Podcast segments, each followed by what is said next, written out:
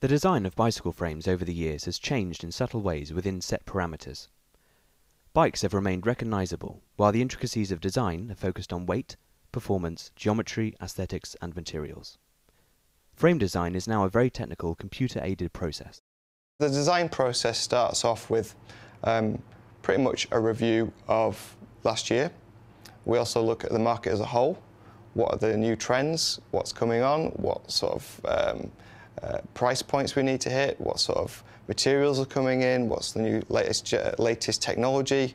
In terms of designing a bike from scratch, sort of basic geometry is normally drawn up in in, in bike C A D, whereby it will then be transferred to a three D C A D program where you'll mock up the tubes, get three D visibility, check clearance of, of tyres, chain rings, that sort of thing. And then typically that's then transferred back to a two D drawing, which is then given to the, to the frame maker, which they, they then use to produce the frame. The actual nuts and bolts of the process from our end are that we will come up with a basic principle that everybody is loosely happy with, um, and that will then get built into an Adobe Illustrator file, which will be a basic layout of the bike frame. So it will show side on, top and front and rear elevation, and it will show three quarter angles, just to really describe in every last detail all the, all the elements that are expected of that bike. So everything we do is empirically tested, in as much as we will simply build something and test it by riding it. Having a professional team means that we can give it to give a, give the product to guys who will test something further, faster, harder than any of us will ever be able to ride a bicycle. By sponsoring the team, your research and development moves on at a faster pace. Um, so we have professional riders out there pushing the bikes to, to extreme, uh, in extreme circumstances. If we were to design a new bike today that we wanted to, our team to ride professionally on, we would have to pass that through the U C I to seek approval for that particular frame design. forty years ago, the design principle was very much the double diamond, large triangles, very strong um, construction.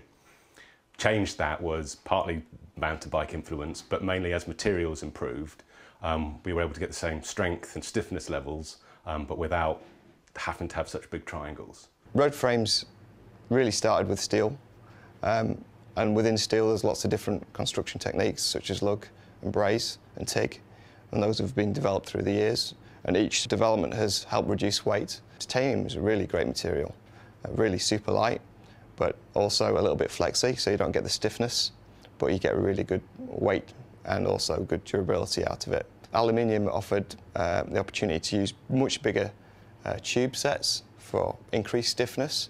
It also created quite a, a new look for, for bikes. And then came carbon fibre, which has pretty much revolutionised the whole road bike industry.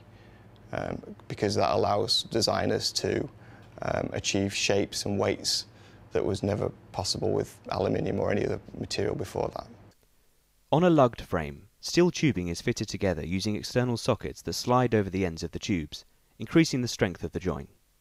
A diamond frame typically uses four lugs at the seat, the upper and lower head, and the bottom bracket.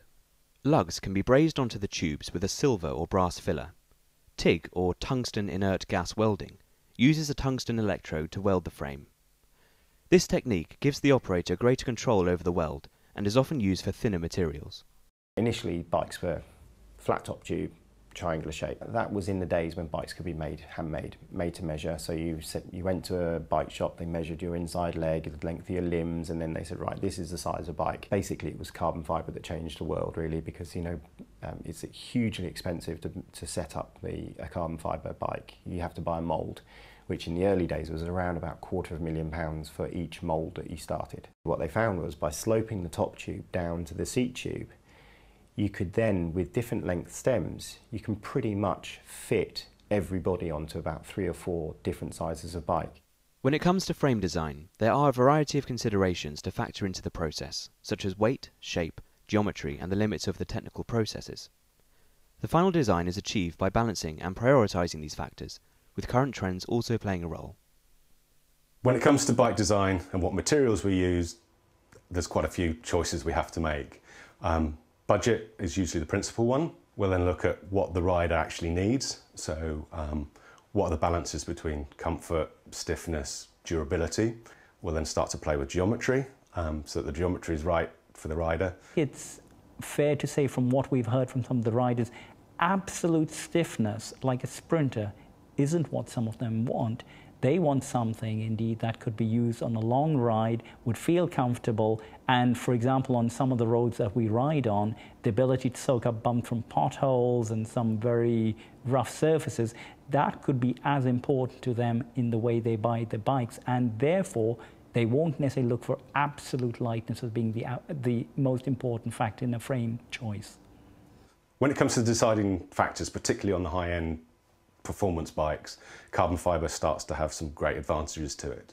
We can make small diameter tubes stiff um, by using a higher modulus material in it. Everything's gone from standard round tubes now to aerodynamic, so, um, so it's gone through a full circle of small tubes, large tubes, aerodynamic tubes, Uh, different materials. If you look at the bikes that are currently being run on the Tour, they have very much have horizontal top tubes, and that's because aerodynamics is becoming more important than uh, the comfort or the um, stiffness element of the bike. The engineering on bikes now is so good that they can actually build in stiffness in one direction and energy absorption in another, which is basically making it not quite so stiff. The idea of butting a tube is, if you can imagine a pipe of tube, and we call it a constant outer diameter. So, for example, if you looked at a tube along the outside, you'd have a constant diameter, like, for example, thirty-two millimeters.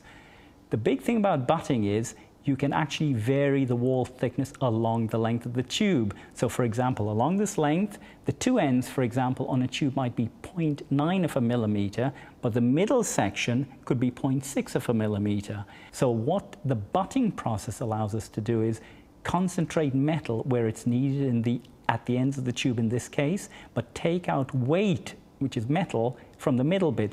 By taking out this extra weight in the middle, which isn't really needed, you could drop the weight of that tube by about thirty percent.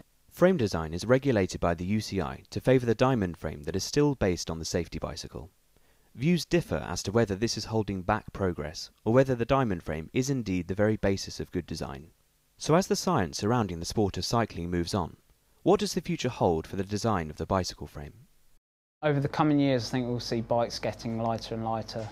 Um, I think we'll probably see the U C I drop their drop their weight limit for, for a race bike. I think we'll see bikes continue to get lighter, and we'll see um, a larger level of uh, componentry integration as well into the frame. If we use carbon fibre the way we would want to do it and not with restrictions of the rule makers, um, we would see some very interesting bike shapes coming along.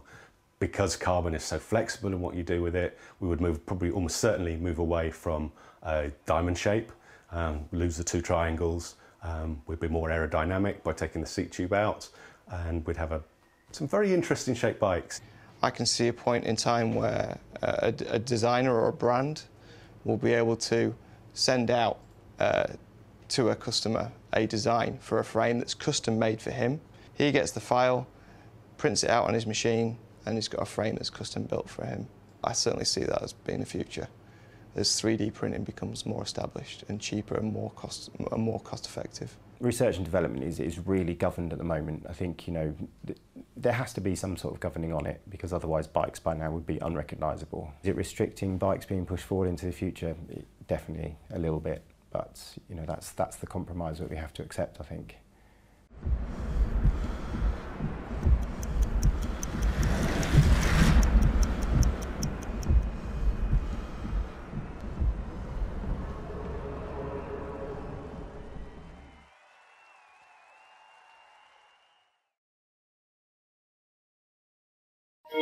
Thank you.